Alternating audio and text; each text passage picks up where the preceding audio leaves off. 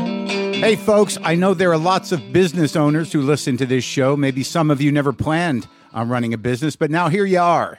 One thing you've always got to keep in mind is how much you're spending on your operating costs. That's one of the first things we had to keep in mind with WTF. And with things costing more today than they did when we started, you want to keep your expenses down. To reduce costs and headaches, be smart and use NetSuite by Oracle, bringing accounting, financial management, inventory, and HR into one platform and one source of truth.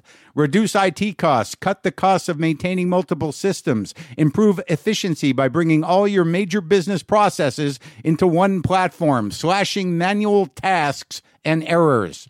By popular demand, NetSuite has extended its one of a kind flexible financing program for a few more weeks. Head to netsuite.com slash WTF for more. That's netsuite, N E T S U I T E dot com slash WTF. Lock the gate!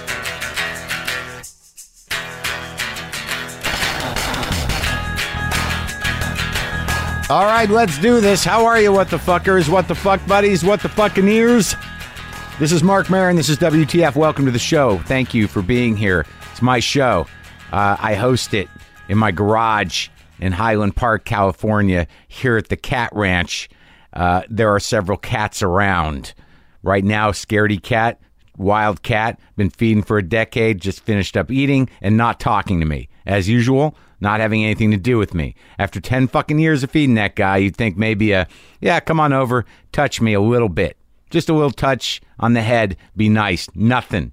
Let me uh, say hello to my friends across the pond and tell them that uh, I will be in Dublin September 2nd at Vicker Street. Uh, tickets are available if you go to WTFpod.com slash calendar. There's a link there for you. Uh, September 3rd and 4th, I will be at uh, Queen Elizabeth Hall in London, England. Again, a link at WTFpod.com slash calendar. Uh, and those are the only gigs coming up because I finished up the Marination tour uh, this last weekend in Denver and in Boulder. Amazing shows. Me and Del Rey, Dean Del Rey. Boulder sold out. It was uh, tremendous. What a great place that was. We did the uh, Boulder Theater. We had a great time. And on Saturday night, we did the Paramount in Denver. Sold about thirteen fifty. Not bad for a, a guy who was me filled it out pretty nicely. Had a great show, great time. I like Denver a lot. I'm back home, and now August is looking pretty empty, and I have to go back and I got to start generating again, I guess. I have to go back to the drawing board. I've recorded this hour and a half chunk of material to get about an hour, I believe, for an epic special that will be on in um, December on Epics called uh, More Later. So I just looked at a director's cut for that that Bobcat Goldthwait directed, and it looks great. I'm very happy with it. I'm very happy with things.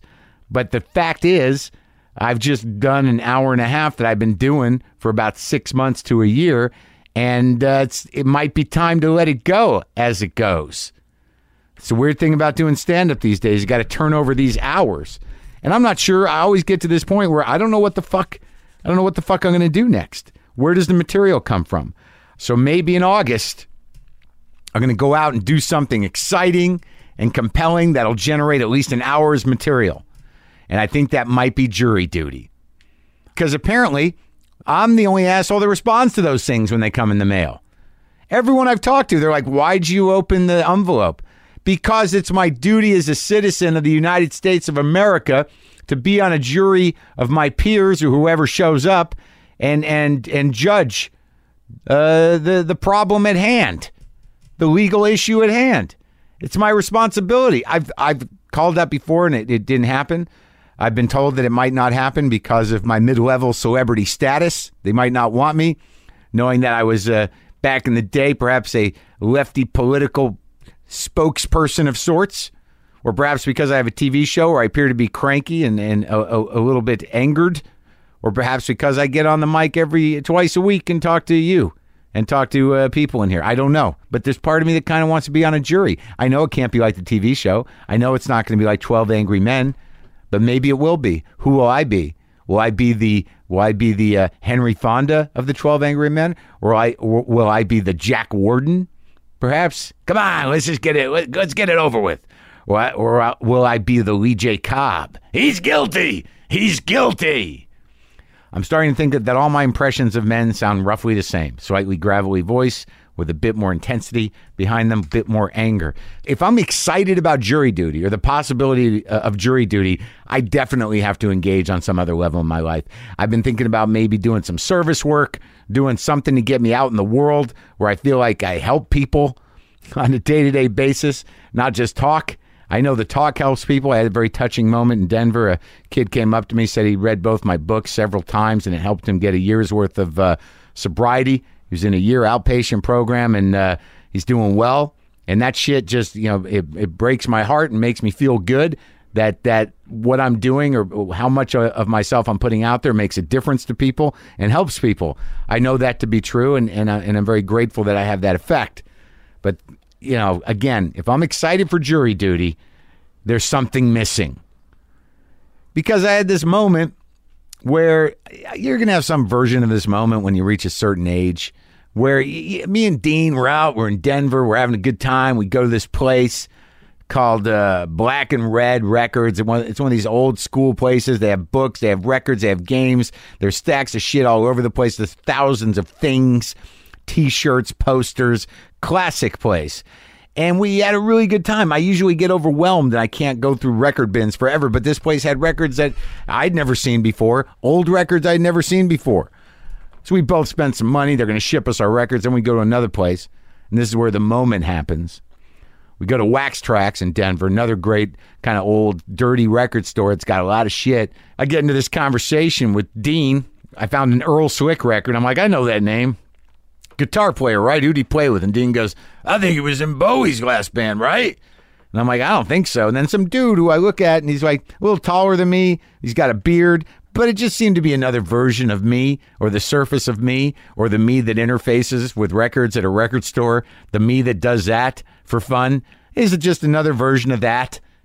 And he goes, "Yeah, it was he was in Bowie's band." And I like I felt a little put off at first, but I'm glad that he knew. And then I look around the store. There's no less than four or five dudes look exactly like me, different version, slight variations, all approaching 50 or in their 50s or in their 40s, just poking around in record bins, looking to connect with some part of themselves that that had to do that because we had no choice just uh, poking around in record bins because that's how we travel. That's how we time travel. That's how we go back. So this is like some fairly common midlife event, poking around in record bins, looking for something that worked back when we were younger, or maybe get that same feeling we got when we were younger, maybe a better feeling, maybe something elevated, something defining. I don't know. I don't know what we're looking for in those record bins, but I know there's no fucking end to it. And then I saw this dude talking to his eight year old, maybe not, probably six year old daughter. I just was, I was at a bin and he was down a few bins from me and he's got the Some Girls record, the Rolling Stones record out, and he's trying to explain to this six year old girl why the covers are different. He told, you know, the whole story is that before they had all the faces, Lucille Ball, I think Marilyn Monroe, a bunch of women's faces in the slide out but they had to take them off because they didn't get rights to those faces. So I just see this father saying, Lucille Ball, they didn't pay her or ask her if they could use her face. And I was just thinking, like, wh- wh- how much of that little girl is picking that stuff at Lucille Ball or even making sense of it all? Maybe she's a bright little girl, but still, th- it- there was something endearing, but a little. A little weird about it because when Dean and I are leaving, he's got her over at the listening station. This little girl's got the headphones on, and I just see her standing there next to her dad, and she's holding the Sergeant Pepper's cover and listening. He goes, I'm trying to get her started on the good stuff.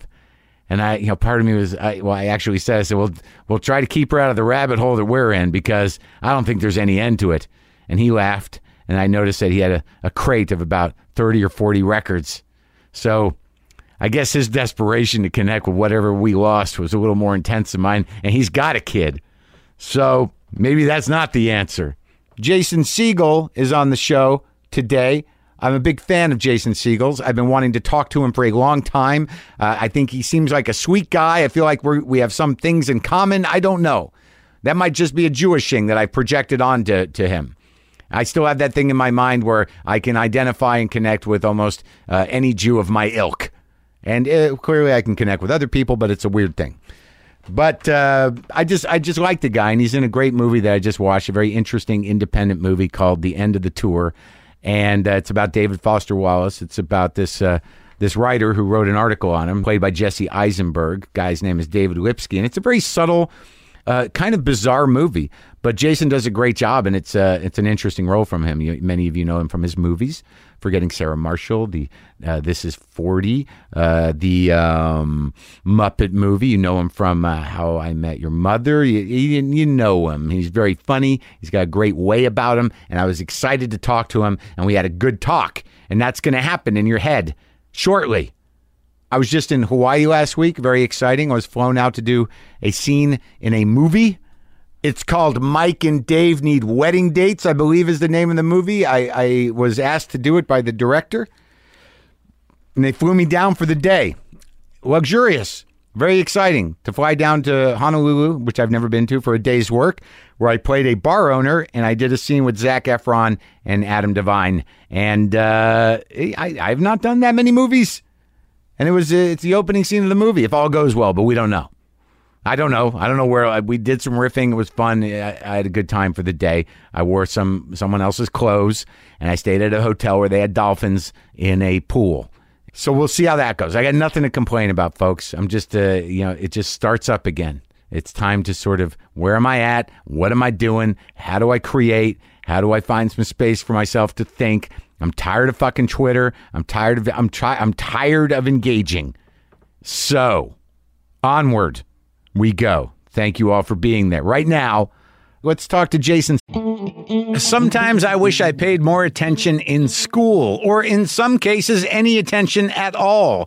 There are probably a lot of things I could have gotten more out of, like literature, and now it's probably not in the cards to go back to school and study the classics. But luckily for us, there's a new podcast called The Foxed Page that dives deep into the best books of all time. This is basically like the best possible college English class, but more relaxed and fun. No pressure of grades or needing to prepare something to say in class. It's only the books you want to read and know about, presented by best-selling author Kimberly Ford.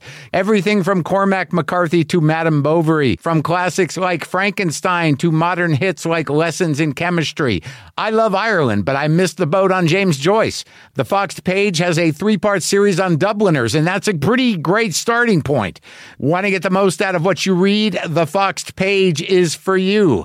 Get it now wherever you get your podcasts. Siegel.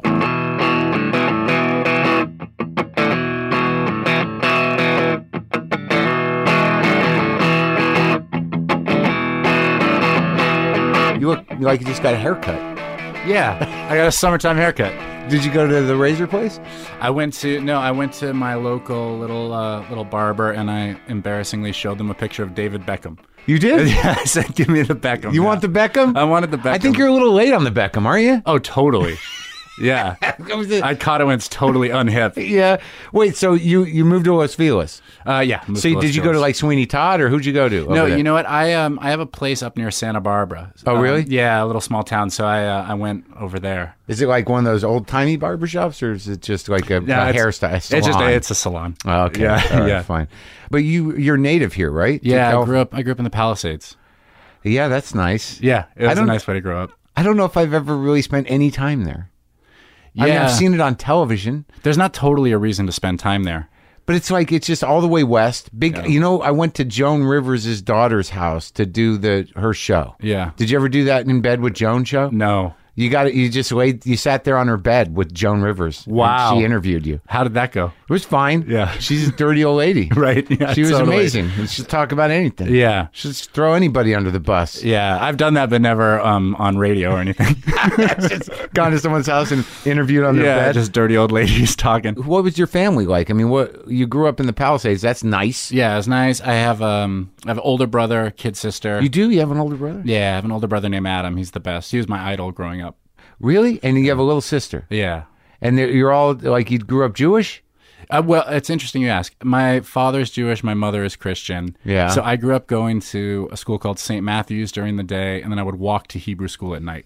So they wanted you to do both, but your mom didn't want to convert, but your dad wanted to have some Jew in you. You know what? Neither of them are religious. Sure. So they made this decision that they were going to let me decide. Yeah. Which is like the it's the dumbest thing you can do for a kid. Right, because right. You don't really care. Yeah, why would you do anything unless there's something in it for you? Yeah, yeah. I, and I just remember uh, when this is when you become funny. Like, Yeah. you, you know.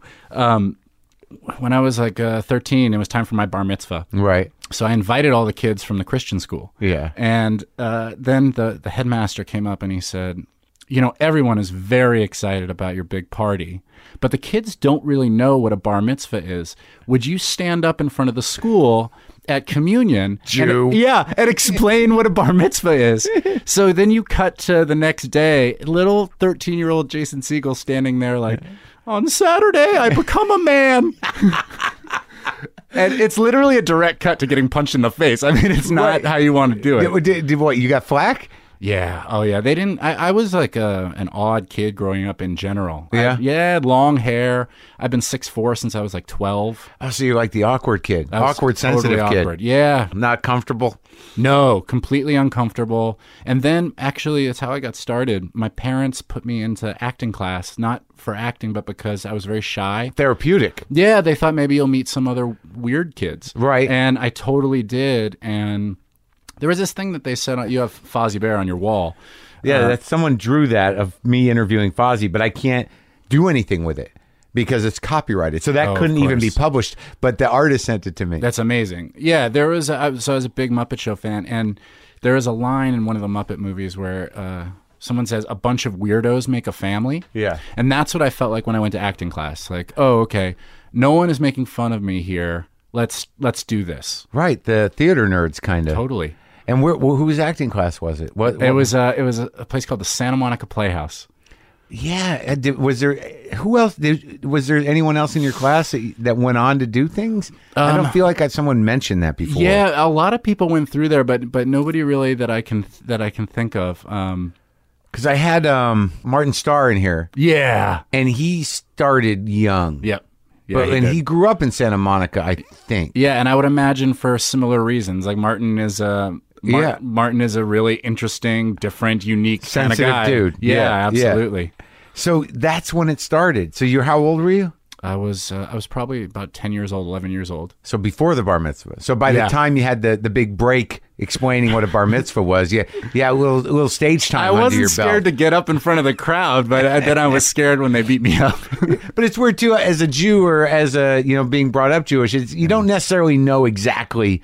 You know, you know, you're just becoming a man, but Yeah. you know, then you got to explain the ritual. And did you do the whole thing? Like, like I have to read from the Torah. yeah. Oh wow. I did the whole thing, but I viewed it like a performance. I went up and like really made a show of it. Yeah, yeah. Um, and I think I uh, I was dressing really weird at the time, and uh, I wore uh, like a purple suit and mustard pants. mustard pants. yeah, yeah, yeah. Absolutely. I like mustard. I had mustard pants. You did, yeah. I did recently. oh, cool. I, had, I had mustard corduroys. I was very attached to them. yeah, yeah. You well, don't see 'em too corduroys often. work. Yeah, they Yeah. looped back around mustard pants. yeah. yeah. I, I always liked that color. So, so they all looked at you like an oddball. Yeah, I, I think. I think at that point you just make a decision, um, especially you know also at at Christian school you're the Jewish kid, and at Hebrew school you're the Christian kid. I think that's the nature of groups. you know? Jew. Yeah, Is your you're mom just- Jewish? No, you're not a real Jew. right, and so everyone wants to compartmentalize people, and Yeah. I think I decided at that point like, okay, it's just it's me versus the world, kind Right. of. Yeah, you yeah, know? yeah. And you saw you sought some uh, comfort in the acting class and and in Muppets. yeah, yeah, totally. because that's like uh, you know who was I talking to Judd I guess and uh, you just you you have this reverence for the Muppets Yeah. to the point where you're like we need to make a new Muppet movie I mean you made that happen Yeah, well, I, I I cared a lot about it, and and I helped make it happen. I think that.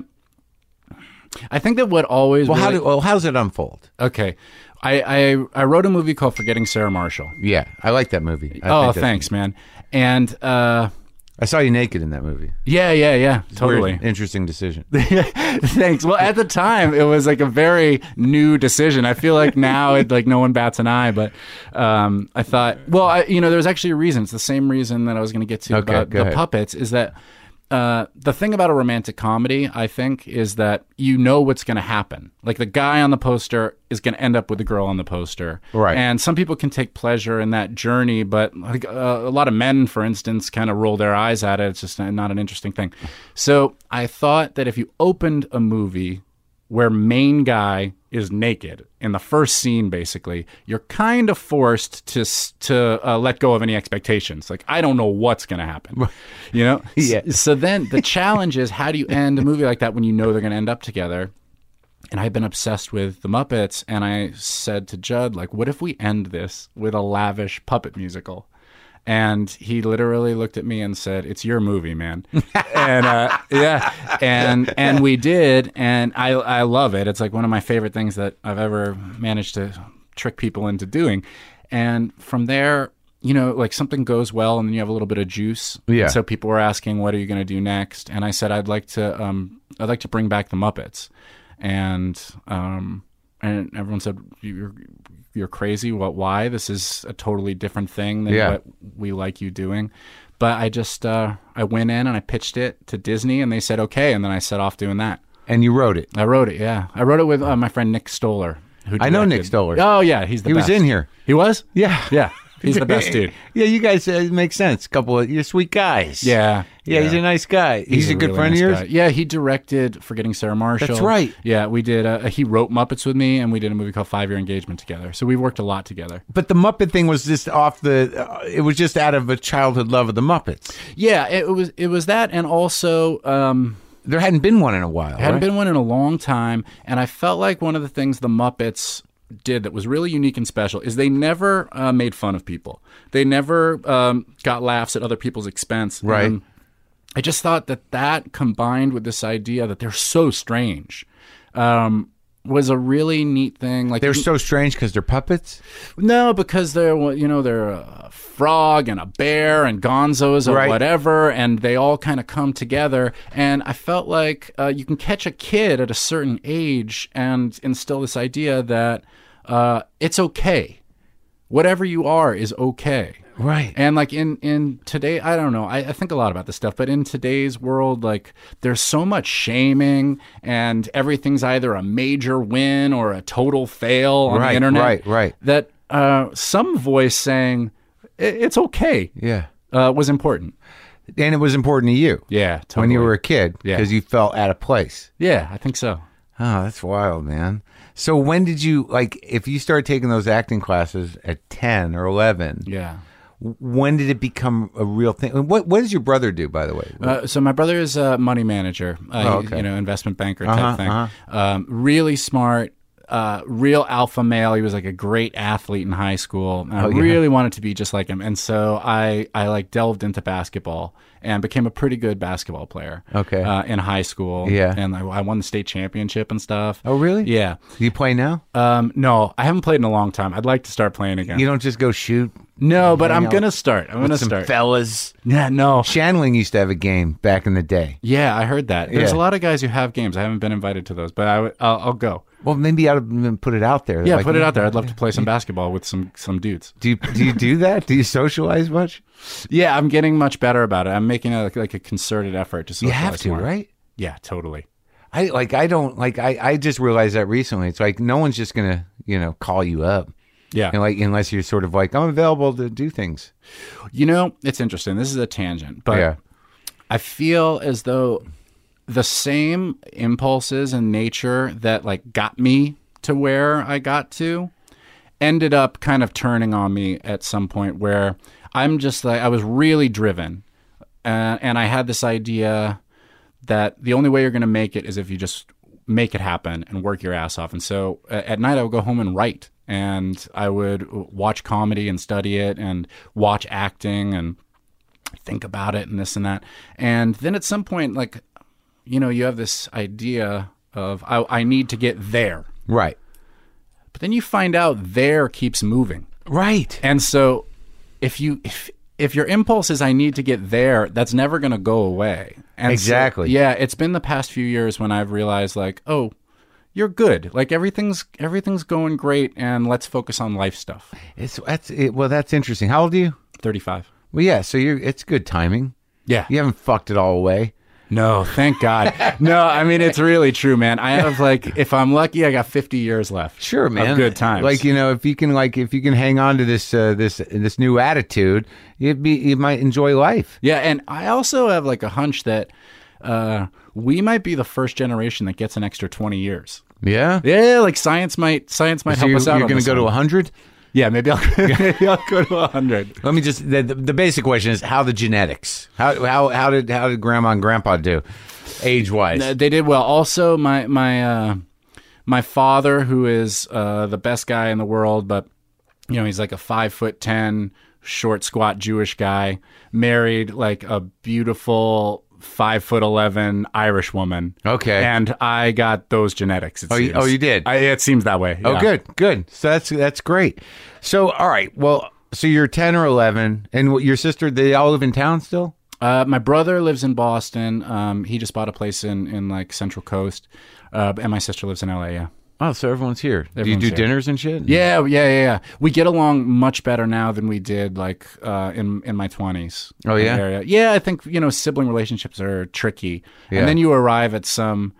It's the same. It's the same thing that happened with um, my my feelings about my parents. At some point, you realize that everybody is just doing their best. I, they are, but it's hard to accept, isn't it? Yeah, but especially with parents. Yeah, I, yeah. Well, when when it seems like so uh, obvious, but at some point I realized my parents were strangers who met each other. Right. That they weren't this unit Yeah. that had been there from the beginning of time. And they were just young people with their own insecurities and their Totally own weirdness, met each other, doing their best, trying to figure out how to do it. Everybody's just guessing. and they're still together. Yeah, they're still together. That's a miracle. Yeah, it's the best. Yeah, it doesn't happen to most people. Yeah, yeah, that's what I hear. And, and what's your sister do? My sister's a writer as well. She's really, really funny. Oh, really? She's a comedy writer. Yeah. Has she done movies? No, she hasn't done movies yet. She's written articles and uh, Oh. and blogs and things like that, and she's writing screenplays now. Ah, I, I hope she can get those read. Yeah, yeah, Oh, totally. yeah, it's going to be. In, yeah, I don't know if she's going to have a, a, a an avenue to get her stuff out there. yeah. They're like, That day's coming, buddy. I, I think that um, I grow more and more aware how lucky I was to meet Judd Apatow. Sure. Yeah, he's uh, he's he's kind of something else, you know. Like I don't know where he finds all the time, and and also a, a very giving and sweet dude. On top of having a million things going on. He changed my life. you know? Well, yeah. Well, so let's go back to that. So you're Yeah. you're you're doing acting, and you've studied at Yeah. ten or eleven years old. So at this point, I'm playing basketball in high school, and I saw in school that I have um, like a very good memory, very, like a, Right. you know, short term can can memorize stuff. And I was doing a little bit of acting, but I was focused on sports, and I decided that uh, I would read this play for no reason. Um, Yeah. I read this play called The Zoo Story. Yeah, By Edward Albee. Yeah, that's Yeah. right. And there was like a there was like a twenty page monologue in it. Yeah. And I thought, I'd like to see if I can memorize this. Yeah. That was really my thinking at the time. Right. And so I, uh, I asked the, the head of the theater department, Ted Walsh, uh, do you mind if I try putting on this play? and this is in Palisades, at high school. This is or at the- Harvard Westlake in the Valley. Okay. Yeah. Um, and he said, yeah, sure. You know, you can use the small theater to do two nights. And so I put it on and this is some real LA stuff, but there was a woman who came to see the show who Yeah. turned out to be president of casting at Paramount Pictures. Right. And like a week later, my parents sat me down and they said, Listen, we need to talk. We've been talking to this lady all week. And if you want, um, she thinks that you might have a future in acting.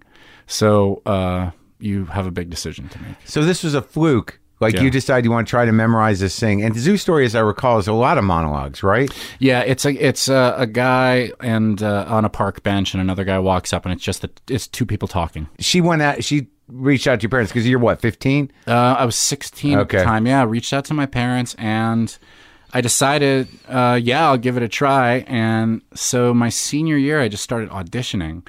And I did a couple like teen movies, one movie called Dead Man on Campus, like some like kind of dumb teen stuff. Yeah. And then I did a little independent movie called SLC Punk. Uh-huh. It was the first kind of acting that I What was that movie? I don't know that movie. it was about but that's not. it was a unusual. little niche movie about um, punk music in salt lake city in the 80s uh-huh. and um, and then this script came across it was then was my first pilot season Right. and a script came across my desk called uh, Freaks and Geeks. Right. And I immediately thought, no way, this it sounds like a Nickelodeon show. Right. And they were like, no, this is this guy's Judd Apatow, and uh, he had done Larry Sanders show at that point, but Right. he wasn't he wasn't Judd yet. Yeah, you know? and, and Paul Feig, right? and Paul Feig, Yeah. yeah. And and they said, no, you should go in for this. And so I went in, and it was my first uh, time improving, and Who did he put you with? Was it one on one or was he? it was me and the casting director. Um, but I think I had the naivety of youth. Like Yeah. I just thought, okay, I'll go do this, Right. and I, I pretty smart, you know, Yeah, yeah. and whatever. So I did the, I did the, the thing, and then, and then next thing I knew, my like my life changed. We Yeah. started doing Freaks and Geeks, and I was surrounded by it was just like my first acting class, and just like the Muppets, a bunch of weirdos make a family. There's no better place than Freaks and Geeks, Right. For it to feel that way. Yeah, again. yeah. And then we were just in it, man, and and then at one point Judd took me aside, me and Seth Rogen, and and, and all of us, I'm sure, but and he said, if you can improv the way you can, then you can write. Uh-huh. That's what writing is. You're just going to do it in a more focused, like deliberate way. And he literally taught me how to write. Yeah. Yeah. like I can't imagine th- the relationship that people have with freaks and geeks, and e- as some- eh, and there was there's only what eighteen of them, Yeah. right? Is it's pretty profound. Like I came to it much later. I mean, there were people that that grew up with it, but I'm I'm old. I'm 51, so I sort of missed it. So I had my first experience with it within the last you know five or six years. Sure. I watched the whole thing. Oh, cool. And it's it's interesting because you know knowing all of you guys as actors established, watching that, I'm like, oh look at the kids, they're just, it's I so- know. so sweet. Yeah. It was, I think that uh, one of the reasons people connect to it is um, everybody has this sense, no matter how good they are at faking it, that they are like different than their. Than their peers, you know. Yeah. And that show is really about that, Right. um, yeah, it was really special. Everybody was kind of like digging deep into what it feels like not to feel uh, comfortable. Yeah, and uh, and do you, you know, outside of like Seth, because I have this weird thing that keeps getting shattered every time I have people who were in like important ensemble uh, uh, shows or movies that they just always stay in touch. Like I like when I see people in movies, I'm like, you must talk to that guy still. You guys are you know buddies on the screen. Yeah, well, well, I think that we do talk, uh, you know, less as you get older and people Right. have their own lives and, and things like that. But um, Seth and I wrote together for a long time, and um, you know, we always sent each other emails wishing each other well, and same with a, a lot of the other people in the cast. But yeah, I think you grow apart by nature of time. Sure, it's interesting where people show up, you know, over time. Like to see uh, what what's her name in Mad Men? Uh, Yeah. what- what's her name? Linda. again? Yeah, I mean, it was like, hey, there she is. Yeah. she's and you and and like I obviously I, I I've limited uh, experience in show business, but as somebody who watches shows, there's that moment where you're like, oh, she's working. That's great. Yeah, well, I think that there's also um, when Freaks and Geeks got canceled after the first year, you're so young Yeah. that you have this idea that that's how it always goes. Right. So you're kind of like, all right, well, I'm on to the next uh, groundbreaking show, and then you get some time. Like I, I plunged right into three years of being out of work, and so then uh, Really? yeah, that's when I started writing. I was all, I was all of a sudden at this age where. So you were like what, 17, 18? And uh, at that point, I was like 20 to 23. That age, I, I had no work. so okay, so you were going to be an actor, and Yeah. you were an actor, And I didn't go to college, right. you know, in order to act. Right. And then all of a sudden, I was now like too old to play a kid anymore and too young to be like the doctor. Right, and Martin had that. He had a similar situation where Yeah. things just uh, you know changed, and he had to reevaluate. Yeah. And that's when Judd said, uh, the only way you're going to make it is if you start writing your own material. You know, like kind of the Albert Brooks model, where Right. you know no one's banging down your door to be like the romantic lead in something. Yet, Y- Yeah, yeah, yeah, yeah. You know, so you better do it. And and I just started writing. what did you start writing? First thing I wrote was a script called uh, it was called at the time Nightmares Beware, which I've now turned into a series of kids books that are out called Nightmares. Yeah. ten years later. Um, and then I How wrote they selling? Yeah, they did pretty good. I don't really. It's not my main job, so I don't follow it with that kind of eye. Right, And right. It came out- wasn't. you were just doing it because you you wanted to. yeah, it Right. made the bestseller list, but I I don't know what that means. I don't know if that's Yeah, yeah. a thousand books or a think hundred it's- books or I don't know what it is. I think it's well. How long did you publish Oh, them? um, last the the first one came out in September. The next one comes out this oh, September. well, you'll find out. yeah, They'll send you the weird little things where, like when you do a book, well, it sounds like it did all right, but a lot of times when you get a deal to do a book, Yeah. and then you know after they you get these quarterly things that basically you know show how many you've sold against your deal. So for a decade, Oh, yeah. I've just gotten, yeah, I, I still owe them money apparently. yeah, totally. Is there a way to work it off? well, they it's just it's just the way they frame it. You don't have to give your money back Yeah. or anything, but they you know they show you just how many units you've sold and, and what it is compared to what they gave you. Yeah. and it's it's never well for me it wasn't necessarily encouraging, but people got the book. Yeah, I'd like to kind of even it up if I owe them money with like some one man shows or I can appear at a dinner But party. all right, maybe it's selling. It might be selling great. Yeah, no, I think it did. I think it did well. I have a framed New York Times bestseller list thing. But That's beautiful. Yeah, but you know that wasn't really the that wasn't really why I did it. But that So was the first screenplay. that was the first screenplay, and then the next. what was the what was the pitch? What was the angle? It's about uh, a kid whose mo- it's like Roald Dahl style. It's about a kid whose mother passes away, and when his dad gets remarried, he starts having terrible nightmares and uh, about witches. And so one night, he and his friends have to um journey into the nightmare world. Each Yeah. face their biggest fear in order to rescue the kid's brother. Huh? Yeah. Oh, that's great. That's cool. It, it makes sense that it'd be a good kids book. Yeah. So it's for ages like like eight, late Eight or and like- up, yeah. Right, right. Yeah. I don't know how I just nailed that. Oh, The age thing. smart guy. You've been doing this a long time. Well I, well, I just sort of like I was like, okay, at what age would that stop being terrifying?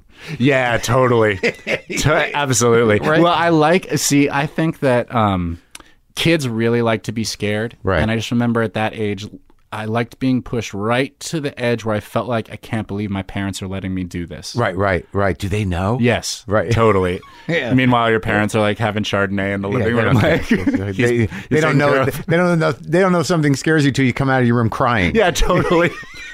totally. Right. Yeah. So uh, I was apparently scared by a lot then, by the way. Were you? Everything. Everything scared me. Just If coming out that's of the room. measure- if coming out of the room crying is the measure of fear. I well, I felt that a lot. I don't know because I grew up in, um, you know, middle class, upper middle class, Jewish household, but I did feel like, um, like I was too sensitive. Yeah. you know, I, I don't know what that is. I you know, I guess my parents were okay, you know, but they were a little self involved. Sure. I don't know what you- what you grew up in or what made you sensitive or whether you can track it, but it's not everybody's. Just, and you had this brother who was just a an animal. it Sounds like Well, you know, I think that you find out you know, everyone you think has it put together has their own stuff. You know what I mean? that's later. Well, Yeah. because you spend your life assuming like that guy's got to he has it together. yeah. Well, when you're 12 years old, you're the center of your own world. Yeah, yeah. You know what I mean? And It's that all- world's gonna crumble if you if, if that's the world you've built for yourself. Yeah. I don't know what made me sensitive. I think I've always felt things very acutely. Like, oh, Well, I, I think that's what I feel like. Uh, like that's what I feel from you in, in your roles because I don't know you. Yeah. But I always assumed like, uh, you know, that guy seems like a pretty sweet guy. Seems like uh, things hit him pretty hard somehow. yeah, yeah. I've cried a lot in in comedies. I think I've cried more in comedies. Than Maybe anyone- that's it. Yeah. Um, But what was it? What was the second thing you wrote? the second thing I wrote was um, a movie called Forgetting Sarah Marshall. That was it. So you wrote that when you were in your twenties. Yeah, I was I was 24 when I wrote that. So that hung around for a while. No, I made that movie when I was 25. It's been that long. yeah. I think it, ca- I, well, seven years. So I might be off by a year, but something like that. Yeah, 25, 26. But by that point, you'd already acted in some Judd movies, right? Or no? I had done, uh, I had done Knocked Up, and then I had started my TV show, How I Met Your Mother. Uh, so I, we can measure it that way, actually. The um, uh, Forgetting Sarah Marshall was the second year of the TV show. okay. So I was 26. God, did you have any idea that that TV show would go on as long as it did? No, I had I had no idea. My only experience had been failed TV shows, and the first three years or so we were on the bubble and constantly on the verge of being canceled. And so then it just kept it found its legs like season four or five, and then we were just we were going man. You did like what nine? Nine seasons, like 240 episodes or something like that. And that's like you're you're a made guy. Uh, it, well, I certainly had uh, a real safety net of knowing I had a great job. Right. Yeah. And you can save some money. Yeah, And you're going to totally. be all right. Yeah. can get a right. house. Right, yeah, Live a totally. life. The- The fear of not having gone to college went away. Yeah, that's interesting. So- So, but it, it went away fairly quickly in a way. Not, I mean, within a decade is good because you don't want to be the decade down the line going, fuck. Yeah. Sure. The three years, w- though, when I was 20 out of to work, 23. something like that really instilled this thing in me, like we, we were talking about before, where you better work your ass off. Well, there's panic. Panic. Especially when, when things don't work out. Totally. Like, you know, so I imagine after Freaks and Geeks, you're going on auditions Yeah. and you're just like not getting shit. Yeah. No, totally. And y- there is a sense that it's insurmountable. Right. Oh, yeah. And then you, you're beating up on yourself. I mean, wh- what Totally. were your parents saying during that time? I didn't totally fill them in as to how scared I was, I don't think. But were they like, well, you can go to college? I think at one point that was brought up. One point? That's yeah. But you know what's really funny uh, about my mentality at that point was to me, the alternatives were I'm either going to make it as an actor and a writer, or I'm going to move back into my parents' house. Like the notion of get a regular job wasn't sort Right. of in my. you had no experience with it. There was no Uh, no. reason for you to know that. Absolutely. Yeah. That's a weird thing about growing up in a, in a house where you know I, what, your father was what? He's a lawyer. Oh well, so I mean, you must have had that somewhere in your head. Like you know, you could be a lawyer. Yeah, yeah. I, I guess I did. I just, you know what? I th- okay. What? Here's the thing. I think that anyone who's a performer Yeah. is uh, is a very unique personality type. Right. In that you believe somewhere that what you have to express artistically is worthy of people paying money for and being quiet and listening to. You felt that I I felt like I had something to offer. early on. This is when you were twenty. Yeah, I felt like I could do something. I, I, I think you have to. You have a calling. Yeah, you have a calling or you have something to say or you have Yeah. a unique skill. I think if you don't have that, I don't know why you're doing it. You're just getting beat up the whole time. Right. Like, you better have this feeling that you have something to offer. And unfortunately, there's a lot of people who feel that way and turn out to be wrong. Right. And it's, uh, you know, I guess that would be a delusion, but Yeah. Well, you- there's some of that is necessary in this business. I think so. Yeah, a little bit. too many people are trying to do it. I mean, people arrive by the busload from their town Yeah. to try to like make it.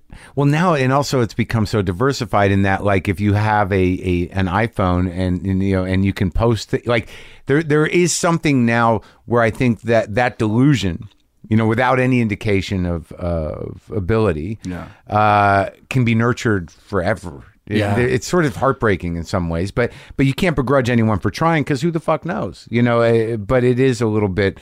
It's a li- it's. I, I said it on stage the other night that y- y- you know w- when you do comedy and you see all the headshots of people that you don't know, like or you Yeah. don't recognize. You ever see- you've seen that when you when you go to a casting or something, just see stacks of headshots of just people like hey like me, where it's sort it, there's a pain to it.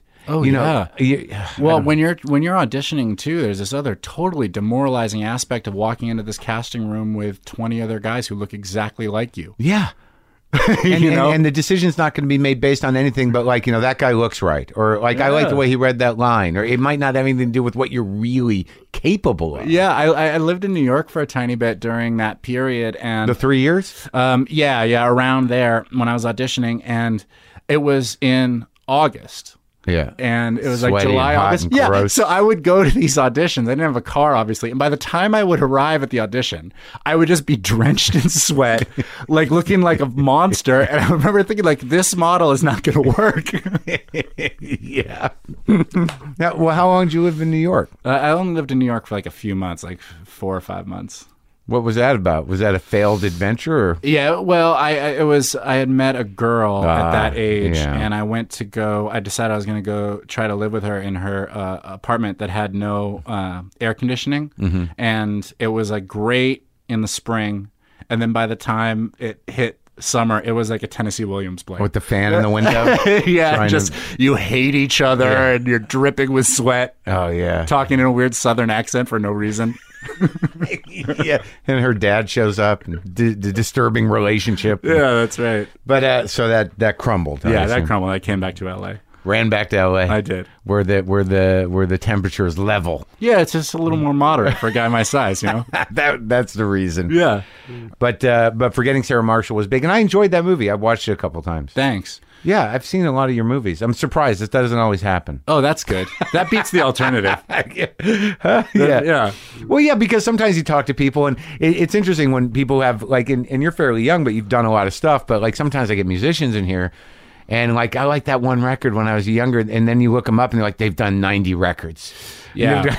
well, you know, I have an interesting thing where, like, a few years ago, I really s- um, removed myself from like entertainment news or paying attention to what was current or this and that. Yeah. because I realized it, I felt better that way. Right. and so I I have that experience a lot where I meet somebody and I'm not I don't know what they do. Or right. Oh whatever. yeah, it's nicer sometimes. I think so. We Because you can can have just a talk to convers- them on a human level. Well, what it really comes down to for me in this in this context, which is not that much different because I don't, you know, I, I can't pretend, Right. is that uh, yeah, I find that you know if you're going to meet somebody in a professional situation, i- if they did something amazing. You sh- maybe you should know about it just out of respect, Right. You, you know, like you don't want to be talking to the guy that cured AIDS, Right, sure. and just be like, "So you- you got a dog?" Yeah, yeah. Right. yeah. So, all right. So after forgetting Sarah Marshall, Yeah. where you were naked, and that was a that was a, well, what, what- and I don't want to get hung up on that, Sure. but you don't see a lot of dicks on screen. Yeah. W- Was that a, a relatively sober decision, or Um, it was a sober decision and not a sober filming process. uh huh? Uh-huh. Yeah. What does that mean? I had to I had to drink to get the the courage to walk out there. It was a really it was a very uncomfortable scenario for everybody really. Yeah. First of all, there's like this um, makeup woman, this poor makeup woman who like has to do full body makeup on you, which Yeah. is a really humiliating experience. And then they How ha- did you feel about you know? Were you confident in your your dick before that? I mean, were you like, I'm okay. This is not embarrassing. well, I wanted it to be embarrassing. Okay.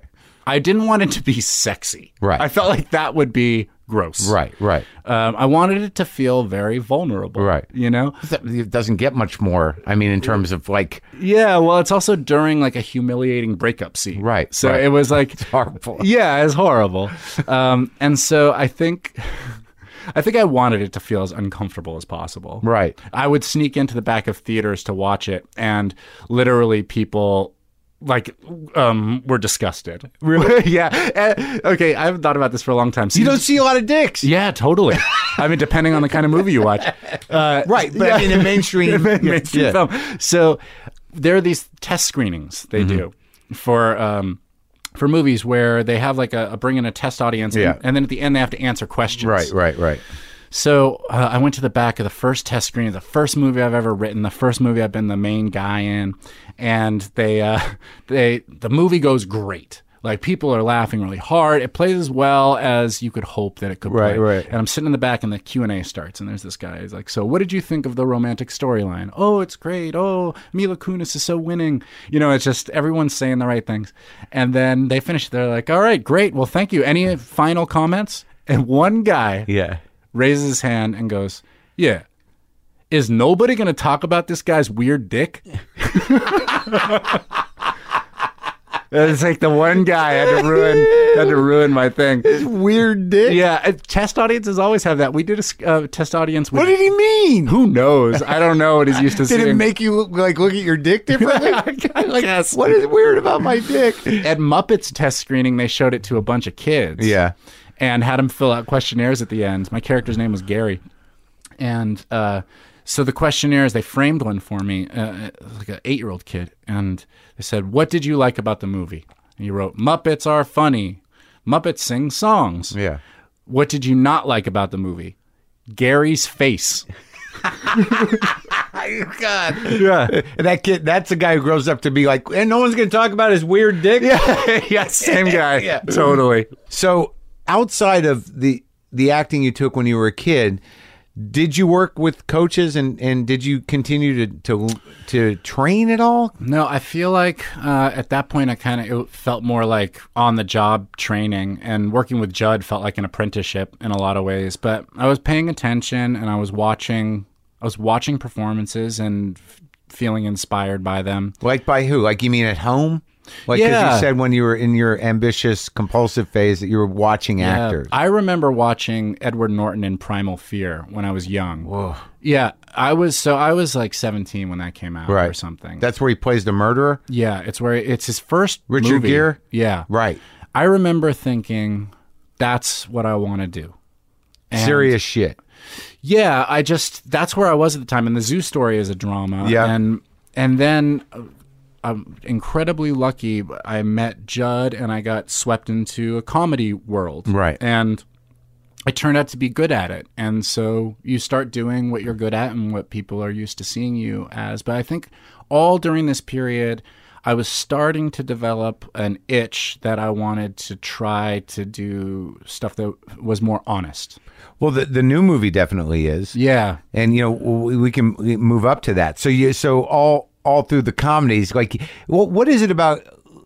Did you find because I mean I'm a comic and and you have a very unique comic timing. That was what was interesting about about the way Judd sort of con- like saw it, like let you guys evolve in Freaks and Geeks because there's a very unique comic timing to everybody, but it is it is definitely comic.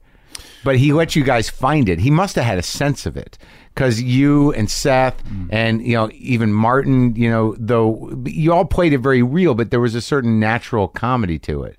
You know, they they did something that I've never heard of before. When they were casting Freaks and Geeks, Yeah. they, they did like an international casting search for, ba- I mean, essentially for weird kids. Right. You know, Yeah. and they did casting sessions in small towns, and it- they went to Canada and went, uh, you know, all these places besides just casting in L.A. And I think that they were, I think a lot of it is in the selection process and finding people. And those improv sessions, you're either going to be good at that or you're not. Right. You know, you can't really fake it. Right. And so I, I think he Ju- it's one of the things Judd is great at. If you- and Paul, if you watch their movies, they're just really good at finding people who um, can do that, who have a unique thing. Right. Well, yeah, and it- and it, it, but did you find that because it seems like that knocked up comedically is very different than uh, forgetting Sarah Marshall or I Love You Man. Yeah. So like w- I- it's always a hard question to answer because you're not I don't see that you've really been typecast in any way. You know, you're just you find a certain a tone of a character that kind of locks into your sense of humor. I, I, how do you feel that out? Well, I appreciate that. I think that in the I uh, I think that in the early part of my career, like when I was writing Forgetting Sarah Marshall, Yeah. that was an attempt to uh, be as uniquely my voice as I was capable of being. Yeah, you're very vulnerable, and also you're the underdog, and you're you're you know uh, emotionally desperate in a way. Yeah. Oh, totally. It's Right. a, it's actually it's actually a very very honest movie, and there's like a drama underlying that movie. That is a guy who um, is t- really lost, doesn't feel good about himself, and um, drinking really heavily in that movie, and like trying to um, find his own. Uh, inner strength, sort of, and then I, I felt like the best way to express that was through comedy. That's what I'm good at. And is that where you were at in your life? Yeah, I think I was. Um, I think it progressed more. I started feeling that way more as as the years went on. As you got more successful, yeah, I, I, a little bit in that I think. Well, one one thing that happens, I think, by nature of the business is that uh, you start to have opportunities to do what you have done well again and again and again yeah. and and I fell into that. And it's- at the same time, to be um, easy on myself, I was doing How I Met Your Mother at the time, and so I was, f- you know, for nine years, I was filming a TV show during the year, writing the script that I would do that summer, and then filming a movie over the summer, and it was a real cycle where. I don't think I took much time to stop and think about what I wanted. Yeah, that makes complete sense. You know what I mean? I Because was you're like, caught up. yeah, you're caught up, and I, I had this vestigial fear that it could all go away. Really. Yeah, like if I take a summer off, will they forget me in the movie world? Right. You know that that impulse was still in me, and so I think that, uh, and it's my own doing, but I think that I got caught up in a in a cycle of okay, I found something that works. Let's just keep doing this. And and also like being under contract and, and having the gig in a TV show is that you know you've got to remain that character. A- And, and it's interesting to me because this doesn't happen w- in my relationship with you as an actor. Is that because I didn't watch that TV show, you don't live there for me, right, totally. and and I think that that ensemble was also big enough that and and the the show was sort of weird and it was its own thing. Yeah. that it doesn't seem like anybody from that cast, not to me at least, is like, how's that guy going to do anything else other than that character? Yeah, because well- it seems like everyone did. you know, you find out you're you're there, there's a very tricky thing about self-perception when you're working in this business because it's very much based on perception. So how people see you is sort of how they're willing to cast you and I think it starts to affect your if you're not careful, it starts to affect how you view yourself. Interesting. Yeah, and you know, I think the nature of a TV show is that it's meant to be repetitive, so that Mm-hmm. you can check in at every time. It's meant to be comfortable. You know, my character is like a loving, funny, schlubby husband. Right. There's not going to be like the surprise episode where you find out I'm a cheater. Right. you know what I mean? So you kind of fall into this thing. People, the viewers want that consistency. That's what they they love those relate the characters. yeah, and so you can't just make them a monster all of a sudden. No, no, and there's a, there's a lot of value to that. You know, as I've gained distance from the show, and I, I really like road tripping. Um, and so you know, you travel to small towns um, where people come up and they say, "Hey, l- you know, watching your TV show got me through Iraq," or watching the amazing, yeah. it's a really really special thing i think that while you're doing it and you're so artistically driven you have this feeling of oh, i should be i should be pushing the limits out there Uh-huh. you f- i f- found out there was like real value to you know a, a sitcom Sure. No, no, no. Like, y- you know, even with this in its own way, y- you know, people listen to, you know, me talk about my own struggles, whether it's, uh, you know, uh, you know, recovery or, or my own neurotic problems and my relationship problems. It's like, I get a lot of, fe- like, a lot of emails and a lot of people like, you know, I go, you know, you helped me through a dark time. yeah And wh- why isn't that enough? You know, it's got to be, and it's a beautiful thing. I never anticipated that, and it's something when you're in your own loop, you're like, well, I just I don't know if I'm doing a good job or if this is like a great job or if this is. But then all of a sudden you realize like you have no idea how you're affecting other people in a good way, that's right and it's a beautiful thing. So, all right, I love you, man. I watched that movie. I saw that. that's a fun one It's a good movie. Uh, I've done a bunch of things with Rudd, and uh, I feel like he he and I just work well together. Our our sense of humor is bounce off each other. Well, you're really both kind. You're kind of you're soft guys. well. yeah, yeah. I guess so. Yeah, You know, totally. Uh, yeah, we don't have a lot. We don't have a lot of machismo. right, right. So there's something about that. Although I- He's willing to get pretty vulnerable. oh, totally. He also got really buff for Ant Man. Did he? Oh, I, I haven't seen. He's jacked. Oh. Looks like a lightweight boxer. oh, really? I gotta get that. I gotta get a trainer. Do you work out?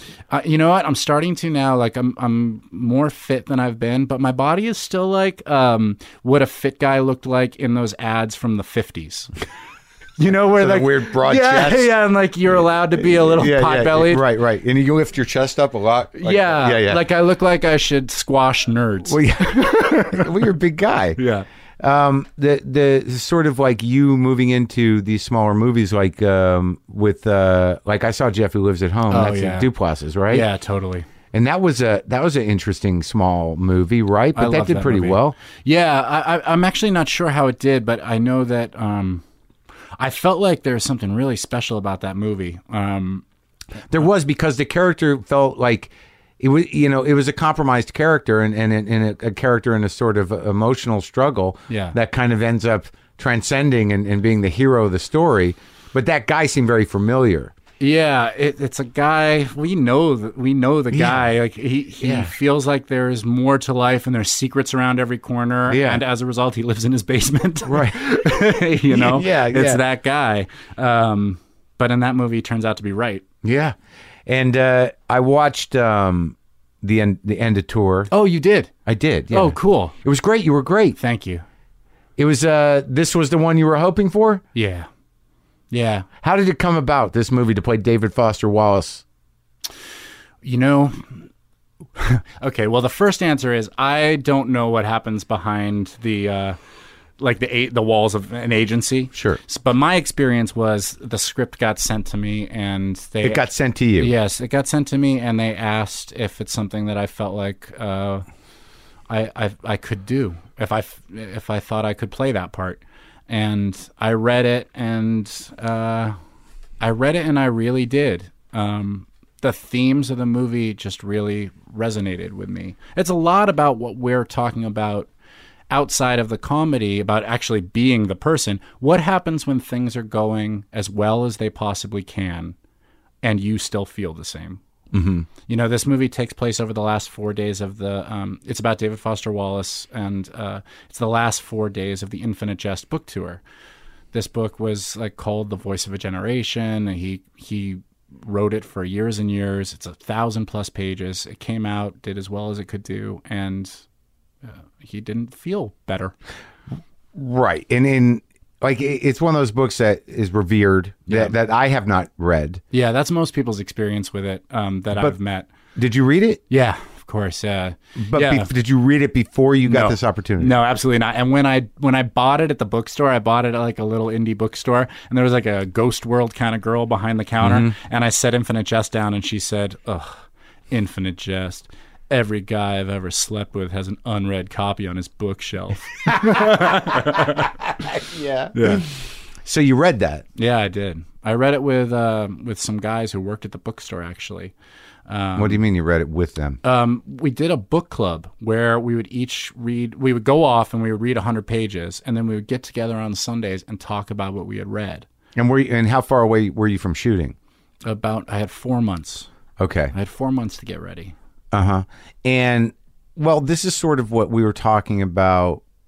You know, the character and forgetting Sarah Marshall, and and this seems to be like a, a perfect sort of uh, synchronicity for you in the sense that you know through all these years of craving to do this deeper work as an actor, yeah uh, you know, you're given the opportunity, and comedically, you sort of dealt with, um, you know, some of the, the the issues you were dealing with. But this character, you know, how close to your experience was it? it was at, at this point in my life it felt like kismet when we started shooting um, i had gotten sober um, you know i got sober two and a half years ago Yeah. so uh, you know i'm like a year and a half sober at that point and my tv show was coming to an end and i was at a real moment of what do i do now there's a line in the uh, in the movie that is kind of verbatim um, what David Foster Wallace said during this interview. But he said, "I have to face the reality now of being 34 years old, alone in a room with a piece of paper." And that's really what I felt like at this point. Like my safety net was gone. Um, the fact that I had have a financial safety net didn't really apply to what I felt. It doesn't, does it? No, Right. of course not. Yeah. Um, well, not of course not. I, I suppose looking from outside of it, you would think, of course it does. It, it it actually makes it yeah for a lot of people are sort of like what are you complaining about but the truth of the matter is is that the sad thing when you're in that position is that you do have that and then you have these feelings and they're almost compounded they're like well what the because then you're like what the fuck is wrong with me I can I can eat wherever I want and buy that car if I want to This is what the movie is dealing with, in my opinion. Yeah. I mean, what the movie is is um, it's basically a transcript of this interview that uh, a guy called David Lipsky did with David Foster Wallace, where Rolling Stone sent him out and spent the last four days of the book tour with him, and. Um, well it's interesting because like the one thing I'm, I noticed about the movie in retrospect is like who who is this movie really about Right. like because it you know like there, you walk away from it and you're like was that about Lipsky Yeah. but then you sort of like you go to the other place and and it's equally about both of you i think did you feel that Yeah, I actually think that it is about a theme. Uh-huh. Um, that if you if you um, treat yourself and listen to a speech that David Foster Wallace gave called "This Is Water," it was the Ken- Kenyan commencement. speech. yeah Yeah. It is uh, addressing the exact theme that we're talking about in this interview, which is if you are place, where do you place your value, Mm-hmm. and what is going to address this itch that we keep trying to scratch that's telling us we're not there, Mm-hmm. that we're not enough. Um, if it's success, you'll never be successful enough. And if it's money, you'll never have enough money. Right. If it's talent, you'll never be adored enough. You have to find something else.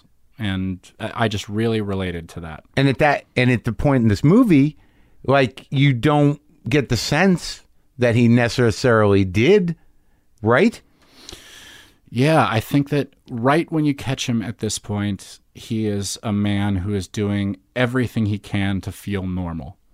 Um, it's I had access to the actual um, audio of these rec- of these Uh-huh. interviews, and he s- he refers to them at one point as mental gymnastics, that he is using every tool at his disposal to feel okay.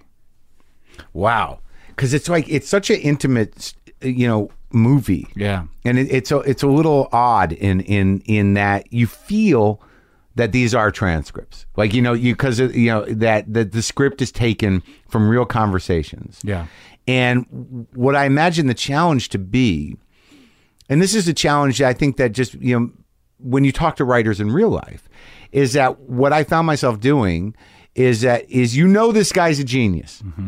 But now he's talking about Pop Tarts. right.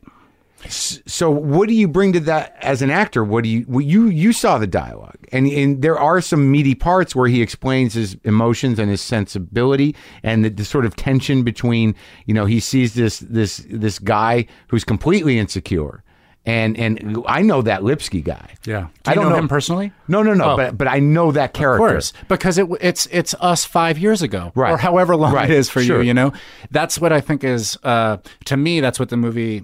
It, it, that's that was the lens I saw it through. Was a guy talking to himself on the on the beginning end of the tunnel. Uh-huh. Lipsky is looking up at David Foster Wallace, saying, "God, it must be great to be you. You must feel great. You must feel terrific. What's it like to be so famous?" And David Foster Wallace looking back at him, saying, "Kid." Be careful what you wish for trust me, if you get to where I am, you're not going to feel better. Yeah. Well, and that's sad. Yeah, it's sad, but it's very real. And Right. I actually think that I think that one of the reasons David Foster Wallace resonates with people is it is a man who had the vocabulary to express something that we feel and maybe are too scared to talk about openly or too Which scared, is the is- existential loneliness that persists. Yeah, which is that you're you're promised that by our culture that if you achieve X, Y, or Z, or obtain X, Y, or Z, or or watch this um, marathon of Real Housewives, that you're going to feel better. And it turns out that that's not true, and people are really operating under that assumption and get to the destination and find out that it's vacant. but but but it's rare that a person can investigate that loneliness like he did. Like I think that you know, sadly, some people just percolate along with a with a, a mild feeling of dissatisfaction or anxiety that they can't pinpoint. But he decided to explore the underpinnings of existence in relation to these expectations and the onslaught of s- of sensations Hmm. available. Infinite Jest, um, when I read it, it's it's three pronged. There are basically three storylines that are interweaving. One is about recovery in Boston. Um, one uh, about about AA. One is about um, this entertainment that has been uh, obtained by terrorists that is so entertaining that people who watch it basically become zombified. Right. This is uh like a dystopian future. Yeah. And uh, and the third is about a tennis camp, which is achievement. These young kids who are told like, if you don't make it to the pros, you're nothing. That's Right. the whole reason you're here. My brother went to that camp. really? Yeah, Nick Bolletti's. it Oh, my was called, gosh. is in Florida. Okay. He and he didn't. My brother didn't make it. Yeah, yeah, yeah. Well, that's the thing. Most people don't. So, if the criteria of success is that if you don't make it, you're a failure, then a lot of people are walking around feeling shitty. You know what I mean? And Sure. so and just medicating that one way or the other, that's right. or, Because- or or expressing their anger in weird ways. Yeah, because all three of those are medicating. Whether it's booze, whether it's just plopping yourself in front of the TV, or whether it's this intense pursuit of achievement, they're all ways to kind of push off how do I actually feel? So outside of reading the book, Yeah. like the, you know, this, it- it's all made tragic and relevant by the fact that David Foster Wallace killed himself. That's right. and and that you know you're looking at this movie that this this time capsule that, and you can't help but like sort of what are the indicators you know like and and i imagine you as an actor you know knowing you know, you know how he ended up years Mm-hmm. later. You know, th- this is part of that trajectory somehow, right? Yeah, I, I mean, Well, I don't know how you prepare. well, here's the thing. I well, here's what I thought to myself is that if I if, if me five years ago saw me now, I would be unrecognizable. why. Um, how much were you drinking? I was drinking quite a bit. I got to the point where I felt like uh, I was going to collapse under the weight of it. I felt very trapped. I felt like Isolated? You mean? Or I by fe- the liquor? Well, I felt certainly isolated, um, and I also, I mean, I would just very simply wake up in the morning and say, "I'm not going to drink today," and you know, by the midday, I was drinking. yeah. Oh, so you really you had it pretty bad. Yeah, I mean, so it it, was- wasn't a party. No, no, it- no, it was not a party in Did any it way. start as a party, or I were th- you I think always my sort of? hunch is it always starts as a party, right? No, no one's like and then all of a sudden, I'd like to meet. I'd like you to meet the monster. I hope you had a Yeah. good time at the party. Now you're working for this guy. Yeah, no, exactly right. And well, well you've you've lost control, you Right. know? And I got really lucky in that I had a real moment of clarity where I said to myself, uh, "I want to be the best version of myself." Uh, I, I just got really lucky that that happened. Was it a dark day? Yeah, it was a dark day. I had like I had something bad happen. I had not been drinking for a little while, for months Yeah. and I decided, you know what, I'm gonna drink. And so I, um I didn't have uh, booze in the house for myself Yeah. at this point. I had a case of rosé for guests. Right. It was summertime, Yeah. and uh, so I decided I'll have a glass of rosé. Right. One I don't- e glass. Yeah, I don't even like rosé. Yeah. And so basically, it turned into a weekend where by the end of it, I was surrounded by these empty bottles of rosé, and I thought to myself, this is not for pleasure. Right. I don't like rosé. yeah. This is something else is going on. And there's no end to it. Yeah, there's just no end to it. You know what the thing is about for me that I realized Mm. about booze is that I am not going to win. This is, they're not going to Mm-hmm. No one- stop no one making wins. booze. I can't drink it all. Right. You know what I Yeah, mean? yeah, yeah. And for me, it's like fighting Mike Tyson. Right. And I realized at that point the best strategy for me is not to get in the ring. Yeah, and it's weird that when you, when you're introduced to that craving thing, that's that's like that's the most fucked up thing about about having a drinking problem or a drug problem is like the idea that like, yeah, okay, I can stop. Yeah. and then you stop for a little while, but then like that day where you're like, I'm gonna drink, like that thing that wakes up in you where like that weird like qu- unquenchable kind of like. Ugh, that when you when you meet that thing, you're like, this is a fucking problem. Yeah, and you know, the thing that y- you're not told because it, uh, you don't discuss this openly. You know Right, what I mean? right. But if if anyone out there is like uh, suffering Right. or ha- or has these feelings, I don't know how I'm going to stop. It once you say to yourself or just to somebody else, I need help. Yeah. it unfolds. Yeah, it comes. yeah. It There's just, like just it dozens of unfolds. people willing to help. Yeah, totally. Yeah. absolutely. Well, good for you, man. It's a it's a it's a great step. And how about how about it when that that day where where where you, you got enough uh, uh, uh, enough uh, sober time and and you realize like no, I don't really want it anymore. yeah, It's a great day. Oh man, I, I can tell you, I can tell you uh uh what happened. So this is about two and a half years ago, Yeah. and you know, you spend like the first month, two months thinking, "What do I do now?" Yeah. When you go My- when you stop drinking. Well, just my- my activity's Yeah. gone. yeah. And you were kind of like you were out in the world being drunk. Yeah, well, I was, I was good at it. Well, can I ask you uh, like a, a personal question? Yeah, sure. Yeah, sure. I just want some validation on this. I heard I heard that that you got into the habit Yeah. of getting on stage and just saying, "Is there any women that want to fuck me?" and giving out your phone number. Is that true? No, that's that is a bastardization of, a, of a great comedy bit. No, what it was was I had written a song Okay. uh, that I would open. Um, I opened a couple concerts with. I opened for Maroon Five, and I sang it once with um, with Glenn Hansard in the Swell Okay, season. okay. um, that was actually a very funny song. So it was a, it was it was very a song. nuanced. Oh, okay. It was a very nuanced version of that. Okay. Okay. And the phone number was fake. Oh, okay. Yeah. It's so funny how like if I, how it finally got to me was like, yeah, he's just fucking. He's just like- going for it. Yeah, he's just like putting out his phone number and just like, yeah, Hollywood man. Well, that was sort of the desired effect, I suppose. yeah, Um, but I'll tell you, so a month into not drinking, right. I uh, I was driving down the street. I was driving back from San Diego Comic Con, and uh, there was like I was listening to the oldies station, and all of a sudden I realized I was singing along to uh, "Rock Around the Clock." Yeah, And I was like, whoa, I feel good.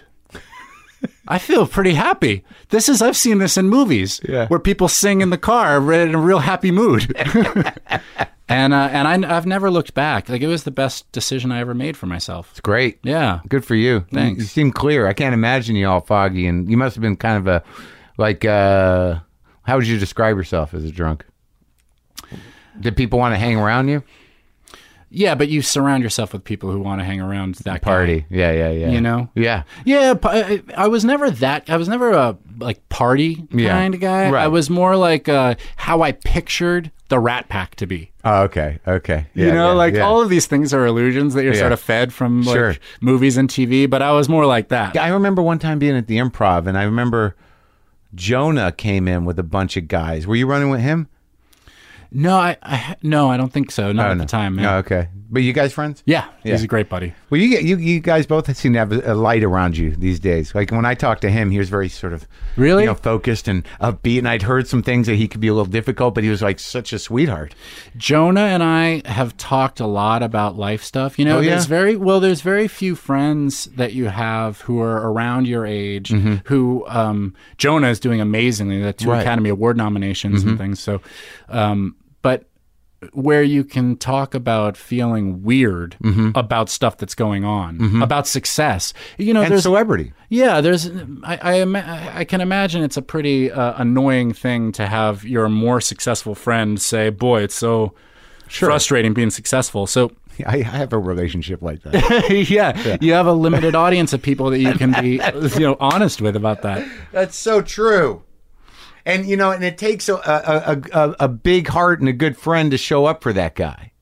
Yeah, it's an interesting thing because you know I have I have relationships with people obviously a lot. I'm, yeah, I'm work out of my garage and and uh, you know I have this show, so I have a lot of friends. who are big, you know, who are stars, and you know I don't I don't have many friends, but you know uh, I, there are people in my life where I and I just realized this recently that you know I'm, I'm pretty close friends with a guy who's pretty big, and there's ve- there's very few people he can really talk to in a way.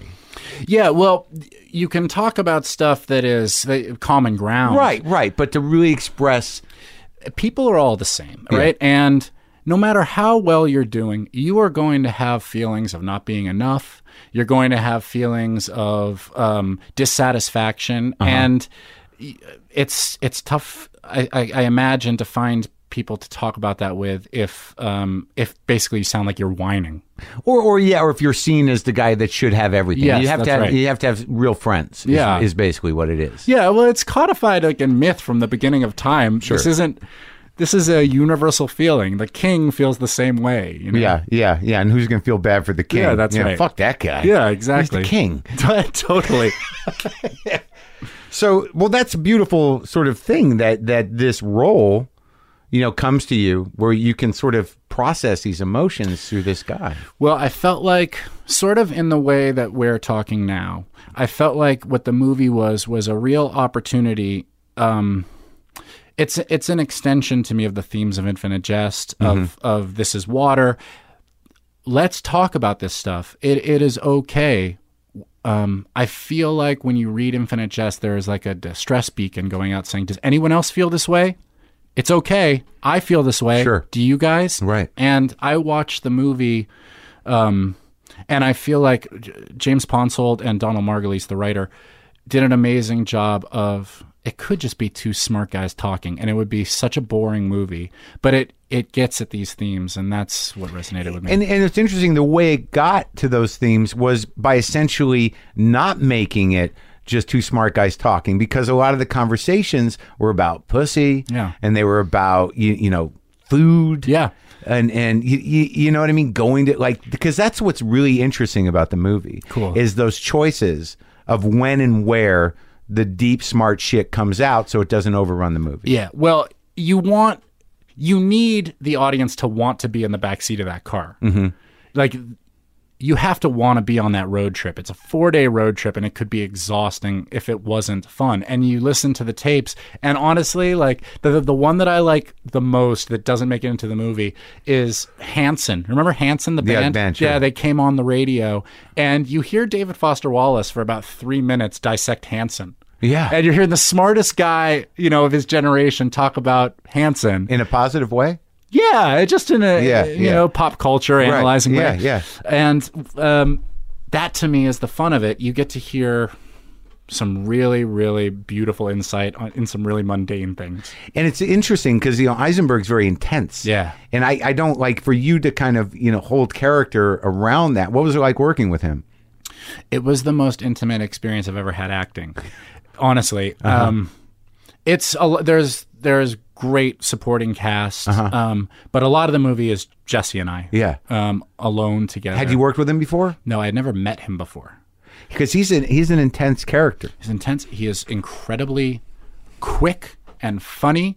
We were together in our first meeting, and someone asked me how I got started writing, and I said, uh, "Well, you know, I sort of had to create my own material. No one was uh, knocking down my door to play Captain America." Yeah. To which Jesse uh, just really quietly said.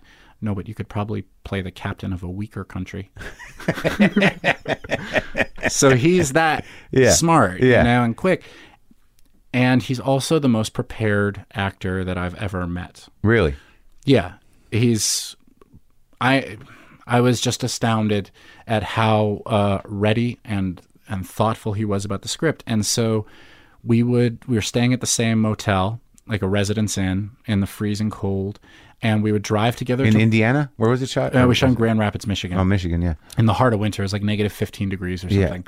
Um, and we would drive together in the morning to work and go over our scenes for the day. Then we would act all day together for like 15 hours. And it was interesting because it, it paralleled the movie. We were acting with each other, but we were also acting against each other. Like each of us wanted to win the scene. Uh-huh. Right. You know? Right. And then we would drive home and like unwind and talk about what we had, what the characters had talked about in the movie. Get like a donut at two in the morning and and then go to bed and get together in the morning and do it all over again. It was it was the best. And did you feel like you now now you're friends? Yeah. Yeah. Yeah, he's a great friend. He's really terrific. He also still makes fun of me. I, I gained quite a bit of weight for the movie because we had pictures of David Foster Wallace during that period that I just tried to match. So I was like shoveling food into my mouth. And uh, Jesse loves uh, old time candy. Here's a little fun fact for you. And so I uh, I sent him a video like a month ago of an old time candy shop, just going through showing the candy, and he sent me back a text thinking that this would be, hey buddy, I miss you. He sent me back a text that said, stop sending me video of your colonoscopy. There's a place down right here on York that that sells all the old time candy. Isn't it the best? yeah, like they, you don't even think they make it anymore. Yeah, totally. Galcos. They sell all these sodas from around the world. Yeah, it's the best. Well, so what do you take away? Like, obviously, this is you know about to be seen. Yeah. What's your feelings? My feelings are I want to do more movies like this. Mm-hmm. you know? Yeah. I want to do. And you can. Yeah, I- I think I can. Um, I think that's the weird maturity to, you know, this transition you're in, you know, emotionally and and lifestyle wise. But the fact that you have made, y- you know, this the amount of success you have and the freedom you have. I mean, the only thing you're up against is is these expectations that might not even be yours. That's right. Well, it's an interesting thing because we filmed the movie, uh, you know, a year and a few months ago now, a year and change, Mm-hmm. and so um, I have been living career-wise a year ahead of the business, right. So it's been a really interesting year of trying to be patient and have some faith in the movie. After you're done, so it's been out of your hands. I've just for been a waiting. year. And what have you been doing? I've been writing. I've Yeah. been writing a lot. Um, What are you working on? I'm writing uh, one of the new Lego movies. Oh, okay. Yeah, so I, I'm writing that. I'm writing my my books. Isn't that interesting though that like you know these uh, these like childhood passions or the things you know that y- you know the weird kind of turn of events that, that drove you to a, to a Muppet movie. I imagine now like you're a go to guy for a whole different thing than you ever expected. You know, I have a a part of me that hasn't changed Yeah. that makes me, I think, like uniquely good for that stuff because I have um I now have the skills of a professional writer. Right. But there is I have I know like what satisfies me as a 12-year-old kid. Right. you know what I mean? Yeah. Like I know what I want to see. That Yeah, yeah. part of me that's still 12. Right. So what? So you're the premiere's tomorrow. The premiere is tonight. I'm going to go put on a suit after this and like just Where's it? enjoy it. It's at the Writers Guild in Beverly Hills. And who's going? Like is Judd coming? And you know friends or Um, wh- I uh, I have my parents coming. Yeah. Uh-huh. Um, and I have some friends coming, and uh, I have a lovely girlfriend named Alexis. She's coming. Uh-huh. Um, and yeah, it's just it- it's a really intimate movie and experience, and to watch it with people I care about is is the best. so it's not really a public premiere. It's going to be an in house thing or no, I think it is public, um, but I invented people who are very I invented. Uh-huh. Yeah. I invited people who are very close to me. Oh, it's okay to invent people that are close. to you. I've done that too. That ended a few years ago. It's great talking to you, man. yeah, you too. Thank you.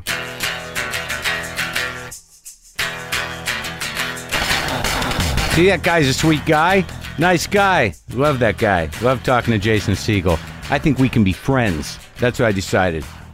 I'm going to try to be friends with Jason Siegel. I'm going to try to be friends with Adam Goldberg. I think those are appropriate friends for me, don't you? Am I overstepping? Am I overstepping as the host of a show in my house? WTFpod.com slash calendar. Those dates are in September, early September, the uh, 2nd, 4th, and 5th. And there's stuff, other stuff there. I put all the artist names on all the posters. All the poster art there now has the artist names. I felt like a dick. I woke up in the middle of the night and I'm like, why don't I put the artist names on there? What, what kind of bullshit is that? They're artists. They made this art. So they're on there now.